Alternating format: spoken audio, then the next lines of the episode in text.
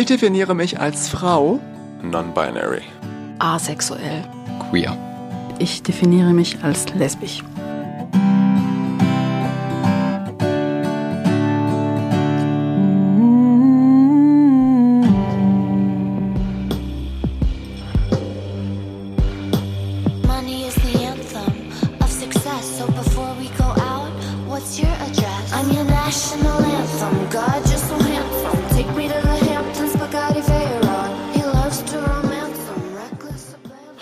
Ich heiße Moody, bin 16 Jahre alt und definiere mich als ein homosexueller Cisgender-Mann.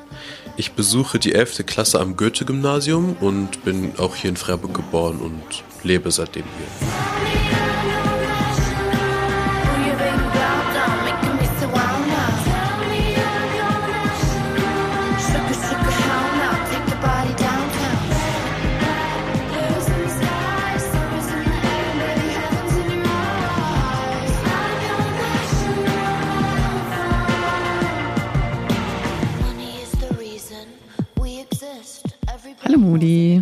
Toll, dass du bei uns dabei bist. Ich freue mich. Ein schwuler Cis-Mann, Schüler in einer Freiburger Schule. Schon viel drüber gesprochen, über das leidige Thema. Outing an der Schule, schwul als Schimpfwort. Wollen wir gleich damit vielleicht mal einsteigen? Klar. Du bist ja erst 16. Das heißt, dein Coming Out ist wahrscheinlich nicht so ewig her, oder? Nee, das war vor zwei Jahren im Herbst. Das war in der neunten Klasse, ich weiß noch ganz genau. Ähm, ich hatte mich da mit zwei Freundinnen verabredet. Wir haben unentschuldigt vom Unterricht gefehlt und haben uns da in den Stadtgarten hingesetzt. Und ähm, ich kann mich nur erinnern, dass, also es war so gruselig und ich habe eigentlich, ich habe am ganzen Körper gezittert. Ähm, aber dann habe ich halt zum ersten Mal offen ausgesprochen, dass ich schwul bin und es hat sich so toll und erleichternd angefühlt. Und alles andere ging eigentlich ziemlich ruckzuck. Also ich, ich glaube, in einem Monat war ich dann in der ganzen Klasse out und in also nach den Weihnachtsferien wusste es, also wussten es alle Leute, die ich vom schulischen Umfeld ging, kenne. Und es waren eigentlich auch eine positive Reaktion, auch von den Lehrern. Ich hatte jetzt keine negative Konfrontation. Natürlich merkt man, dass ein paar Leute so ein bisschen auf Abstand gehen oder nicht mehr wirklich mit einem reden. Aber es war jetzt nicht etwas, was mich direkt konfrontiert hat. Und wie haben das dann die anderen alle mitbekommen? Einfach so Mund zu Mund oder geht es dann durch irgendwelche Verteiler durch? Nee, ich glaube, es war wirklich einfach nur Mund zu Mund. Also ich habe es meinen zwei besten Freundinnen erzählt und ich habe halt dann am Anfang gesagt, okay, also bitte einfach niemanden weitererzählen. Und ähm, weil ich halt den, also weil ich wollte das alles selber machen und dann habe ich halt nach und nach ein paar Personen erzählt und irgendwann mal habe ich es halt dann auch ausgelassen zu sagen, man soll es nicht weitererzählen. Es war aber auch, glaube ich, nicht wirklich eine Überraschung, dass ich schwul bin. Du hast gerade gesagt, negative Reaktionen gab es nicht bisher. Toi, toi, toi. Woran liegt das? Also bei meinem Outing gab es den nicht. genau. Ähm, seid, seid ihr so eine tolle liberale Schule oder ging es jetzt nur dir so und anderen geht's anders? Was hast du da beobachtet? Also ich glaube echt, dass das Schulklima bei uns eher schon sehr offen ist, aber ich habe jetzt auch mitbekommen von anderen Personen in der Unterstufe, dass es doch nicht immer so ist, aber ich hatte wirklich das Glück, dass also nicht nur meine Klasse, sondern meine ganze Klassenstufe auch super offen und liberal ist und äh, von der Schulleitung oder von der Lehrerschaft, ich glaube, die sind alle sehr offen. Kommen auch Leute umgekehrt auf dich zu und sagen, hey Modi, super, mutig von dir und du bist ein Vorbild. also meine Klassenlehrerin war mein Rock irgendwie. Ich habe ihr halt immer von meinen Sorgen erzählt und ob oder wenn mich was bedrückt hat oder so und ähm, sie hat halt gesagt, dass sie stolz auf mich ist und hat es hat mir sehr viel bedeutet und es waren auch andere Lehrer. Also ihr seid eine, eine relativ offene und liberale Schule. Ähm, Sieht man das auch daran, dass sich da eine relativ große queere Community vielleicht sogar gebildet hat in, auf dem Schulhof oder so im Umgang miteinander? So eine kleine Szene in der, auf, am Goethe-Gymnasium. Am Anfang nicht, aber jetzt langsam schon. Also wir sind eine ziemlich kleine Klassenstufe, die 11. Klasse. Wir sind, äh, ich glaube, 70 Leute und von uns sind identifizieren sich 14 als nicht heterosexuell, also 14 von 70 Leuten. Und also man hat in jedem Kurs so eine oder also ein, zwei andere Personen bei sich und irgendwie fühlt sich schon an wie so eine Miniatur-Community. Ähm, aber jetzt so Schul, also auf der ganzen Schulgemeinschaft übertragen, jetzt eher nicht so, aber ich bin ja auch Schülersprecher und äh, wir wollen jetzt so eine so eine Queer AG an der Schule eröffnen, also dass die Community an der Schule so ein Safe Space bekommt und äh, wir uns einfach, also einfach in Austausch gehen. Das wollte ich jetzt gerade fragen, eben auch in deiner Funktion als Schulsprecher. Du hast eine gewisse Verantwortung, Repräsentation. Ja. Inwiefern du da dann auch über ähm, Verantwortung übernimmst für jüngere queere Kinder, wo du das vielleicht dann auch schon beobachtest oder also so ein Auge drauf hast, die vielleicht noch nicht oder sprichst du die dann konkret an oder wie machst du das? Ähm, also Schulsprecher sein ist eigentlich schon eine große Verantwortung. Ich bin das ja auch nicht alleine, sondern mit einer Co-Schüler-Schulsprecherin, die auch nicht heterosexuell ist. Ähm, und also wir bringen eigentlich schon immer queere Themen ein und vor allem auch, es gibt ja von der Landesregierung das Projekt, ich glaube sogar bundesweit, ähm, Schule mit Courage, Schule ohne Rassismus. Und wir haben das so ein bisschen umgeändert in Schule ohne Diskriminierung und da tackeln wir auch solche Probleme wie Homophobie oder Transphobie. Persönlich, ähm, wenn ich ja das berühmte Schimpfwort höre, gehe ich eigentlich schon dazwischen. Aber ähm, man merkt schon, dass, also desto jünger die Schüler sind, die sowas sagen, desto ignoranter wird es auch. Also man kann dann auch wirklich gar nicht mehr mit denen reden oder die wollen einem auch gar nicht zuhören und verstehen nicht, wieso ihr Verhalten falsch oder verletzend ist. Also würde ich jetzt fragen, verstehen die das überhaupt? Wissen die überhaupt, was das bedeutet, was es für ähm, homosexuelle Menschen bedeutet, so angesprochen zu werden, so negativ? Ich bin mir nicht sicher. Also auf der einen Seite, ähm, also ich finde, man hat, also auch nicht, wenn es eine komplett richtige Repräsentation ist und auch nicht so eine diverse, hat die Queer Community schon irgendwie eine Repräsentation im Mainstream. Das heißt, die meisten wissen, was Homosexuelle sind oder was es heißt, so zu sein. Ähm, auf der anderen Seite, es ist schwierig, weil es ist auch so, so eine Zweckentfremdung irgendwie vom Wort, weil es ist auch ganz oft so, dass wenn die Leute was negativ finden, dass sie halt dann sagen, oh, das ist schwul oder also manchmal machen die das auch, glaube ich, ohne wirklich zu realisieren, was das auch für einen Impact auf andere Leute hat. Mhm. Naja, und eben, dass es auch verletzend tatsächlich ist. Eben. Ob sie das so im, im Bewusstsein haben, wahrscheinlich eher nicht, ne? Ja, ich glaube, also die größte Schwierigkeit, die ich da sehe, ist bei ähm, Leuten, die noch nicht out sind, also nicht mal öffentlich, sondern auch vielleicht noch nicht ihr inneres Coming Out haben. Und ähm, ich, also ich denke sehr viel drüber nach, weil, also in meinem Umfeld, im Schulumfeld war das nicht so, aber ich kann mir auch vorstellen, dass wenn es so gewesen wäre, mein inneres Coming Out viel schwerer wäre. Diese AG, von der du gerade gesprochen hast, ähm, die gibt es ja jetzt gerade noch nicht, oder? Also die, die ist in Planung. Ja. Was genau wollt ihr da anbieten? Also, das hatten wir vor einem Jahr schon mal in Planung, aber dann kam halt die Pandemie und der erste Lockdown und die Schulschließungen und da lag irgendwie alles auf Eis. Und das Konzept ist halt einfach, dass ähm, die queer Schüler an unserer Schule äh, einfach so einen sicheren Ort, einen Safe Space kriegen, wo sie sich so mit Gleichgesinnten austauschen können und dass wir halt so, also auch über die Schulgemeinschaft was zu sagen haben. Wäre das dann so ein, so ein Vorbildprojekt eigentlich? So Best Practice quasi für andere Schulen oder gibt es es schon woanders? Ähm, ich weiß jetzt nicht, dass es das schon woanders gibt, aber ich würde mir erhoffen, dass wir das auch mit anderen Schulen austauschen. Hattet ihr eigentlich auch Besuch von Fluss? Meine Klasse ja, in der siebten Klasse hatten wir im Rahmen des Gemeinschaftskundeunterrichts mal so eine Aufklärungsstunde und das hat, also ich fand das ganz gut und das hat mir auch persönlich sehr geholfen. Hattest du da schon dein inneres Coming Out mit in der siebten Klasse? Ähm, also ich glaube, ich war in der Phase und was ich so toll daran fand, ist, dass halt zwei Mitarbeiter von der Fluss e.V. gekommen sind und uns das alles vorgestellt haben.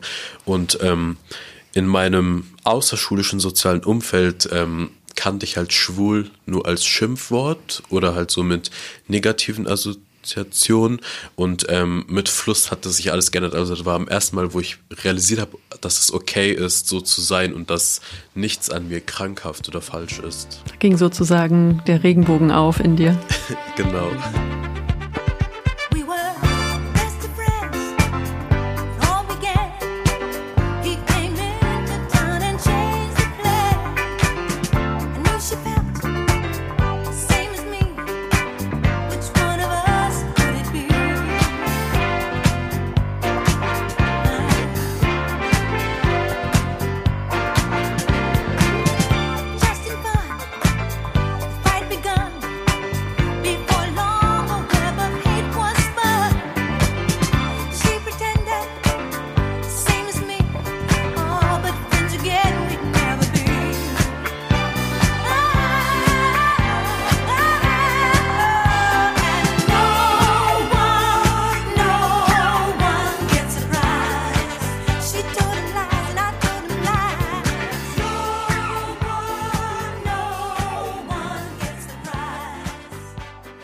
Okay, das ist jetzt so der schulische Kontext. Das klingt ja eigentlich echt alles ziemlich gut, ne? Also jetzt auch verglichen mit vor 10, 20, 30 Jahren, geschweige denn noch länger her. Hast du das Gefühl, es wird immer besser? Es ist schwer zu sagen. Also ich glaube schon, es wird besser, aber ich glaube auch auf der anderen Seite, es wird schlimmer. Also es ist komisch. Es polarisiert irgendwie. Es gibt immer mehr, die wirklich wortstark die Community unterstützen. Also nicht nur die selber in der Community sind, sondern auch ähm, andere heterosexuelle Allies. Ähm, aber auf der anderen Seite gibt's aber auch Leute, die immer mehr öffentlich sich gegen die Community äußern oder in einer in einem negativen Kontext über die Community reden. Aber was heißt das dann für die Zukunft? Also ist man dann eher optimistisch oder pessimistisch? Ähm, ich bin eher optimistisch.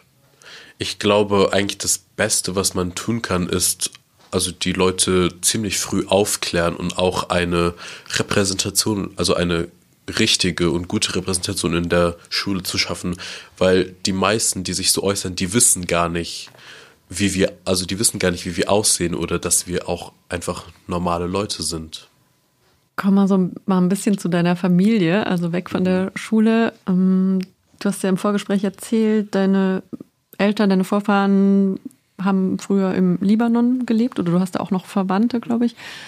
Ähm, Wie war da das Coming Out? Wie hat sich das abgespielt zu Hause?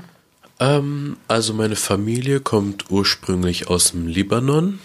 Äh, mein Vater ist hier geboren in Deutschland vor 40 Jahren und meine Mutter kam dann vor 20 Jahren dazu. Und ähm, es war schwer, weil in unserer Kultur, die ist ja stark vom Islam geprägt, also stark in der, Inter in der Intersektion mit der Religion.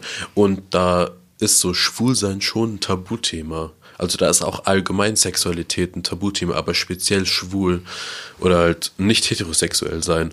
Ähm, und ich habe also nach meinem Coming Out, so drei, vier Monate, habe ich dann irgendwie meinen Mut zusammengepackt, habe meine Eltern hingesetzt und ähm, also zuerst meine Mutter und dann auch meinem Vater und habe halt dann gesagt, dass ich, ich glaube, ich bin, also ich wusste es, aber ich weiß nicht, ich habe halt einfach gesagt, ich glaube, ich bin schwul und ähm, am Anfang kam keine wirklich positive Reaktion, sondern eher so eine negative, also in dem Kontext, dass die gesagt haben, okay, vielleicht ist es ja nur eine Phase oder du bist jetzt in der Pubertät und ein bisschen verwirrt, ähm, aber mittlerweile hat es sich so neutral, also es ist ziemlich neutral. Es ist jetzt nicht negativ, aber es ist jetzt auch nicht super unterstützend. Also theoretisch soll ich einfach machen, was ich will, solange ich es denen nicht erzähle.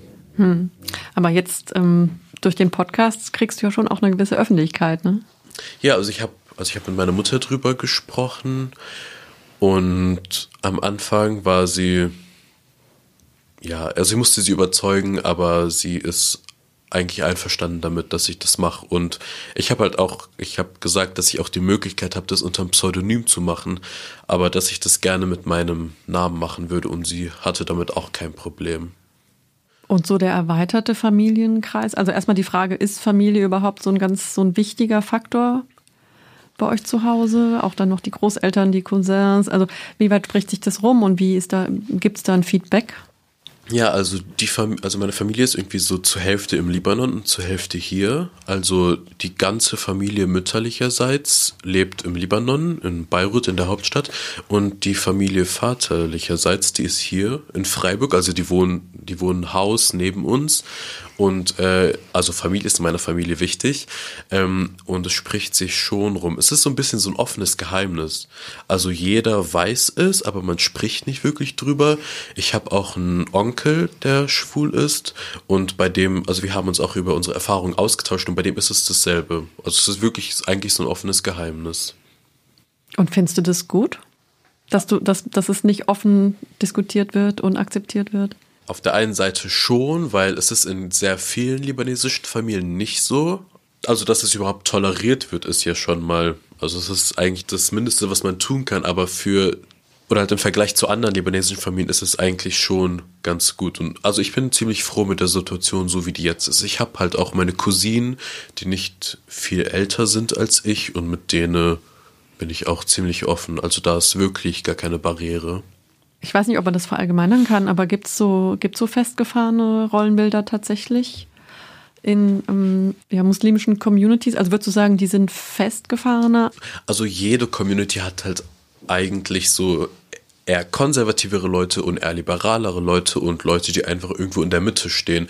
Und ich würde, also die haben wir in der muslimischen Community auch. Es gibt auch super offene, tolle, liberale Leute, aber genauso wie auch in christlichen Gesellschaften gibt es da auch konservative Leute, die nicht so offen sind.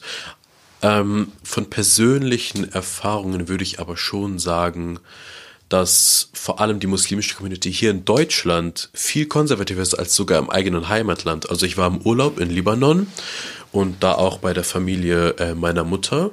Also die sind damit super offen umgegangen, dass ich schwul bin und ich hatte halt auch so ein bisschen also ich wollte es denen eigentlich gar nicht sagen, weil man weiß ja nie. Ähm, aber das war eigentlich ziemlich positiv und ich war auch positiv überrascht, dass es im Libanon ja, also so akzeptiert es war, wenn man sich halt die libanesische Community hier anschaut, da ist es halt so ein Tabuthema und da hatte ich auch persönlich schon öfters so Angst vor Gewalt, wenn die das, also vor körperlicher Gewalt, wenn die das mitbekommen. Ähm, aber im Libanon ist es ganz anders. Ist auch im Vergleich zu den anderen Ländern im Nahosten ziemlich offen. Also es ist nicht mal eine komplett muslimische Gesellschaft, sondern es ist eigentlich ziemlich genau so 50% Muslim, 50% Christen und äh, vor allem Beirut ist eine sehr offene liberale Stadt. Also mit also auch fair, äh, auch vielen jungen Leuten und einer riesigen LGBTQ Community. Das heißt, wenn du da Urlaub machst, tauchst du da ab? Ja, so, also es gibt da, es gibt jetzt wirklich so eine Untergrundgesellschaft eigentlich schon.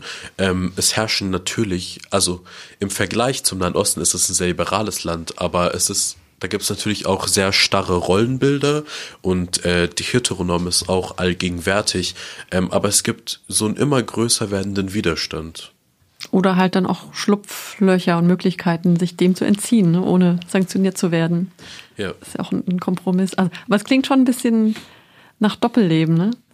Sehr. Es gibt, äh, es gibt viele, die auch Frau und Kinder haben oder einen Ehemann und Kinder und dann aber abends ähm, gibt es also riesige Drag-Shows und auch ganz viele Queer-Bars und da findet man Leute, die halt, also ich sag mal so am, am Tag irgendwie nach Hause zu, zum Ehemann oder zur Ehefrau und zu den Kindern und das sich gar nicht anmerken lassen.